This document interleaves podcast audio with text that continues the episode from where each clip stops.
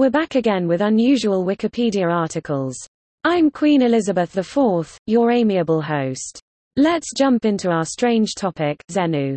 Xenu, also called Xemu, was, according to Scientology founder L. Ron Hubbard, the dictator of the Galactic Confederacy who 75 million years ago brought billions of his people to Earth in DC-8-like spacecraft, stacked them around volcanoes, and killed them with hydrogen bombs. Official Scientology scriptures hold that the thetans of these aliens adhere to humans, causing spiritual harm. These events are known within Scientology as Incident 2, and the traumatic memories associated with them as the Wall of Fire or R6 implant. The narrative of Xenu is part of Scientologist teachings about extraterrestrial civilizations and alien interventions in earthly events, collectively described as space opera by Hubbard.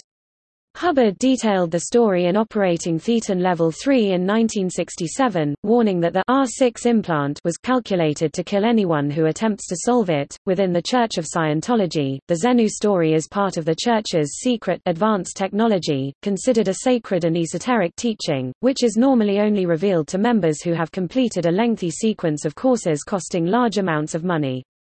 The Church avoids mention of Xenu in public statements and has gone to considerable effort to maintain the story's confidentiality, including legal action on the grounds of copyright and trade secrecy.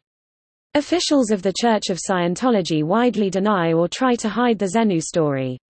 Despite this, much material on Xenu has leaked to the public via court documents, copies of Hubbard's notes, and the Internet.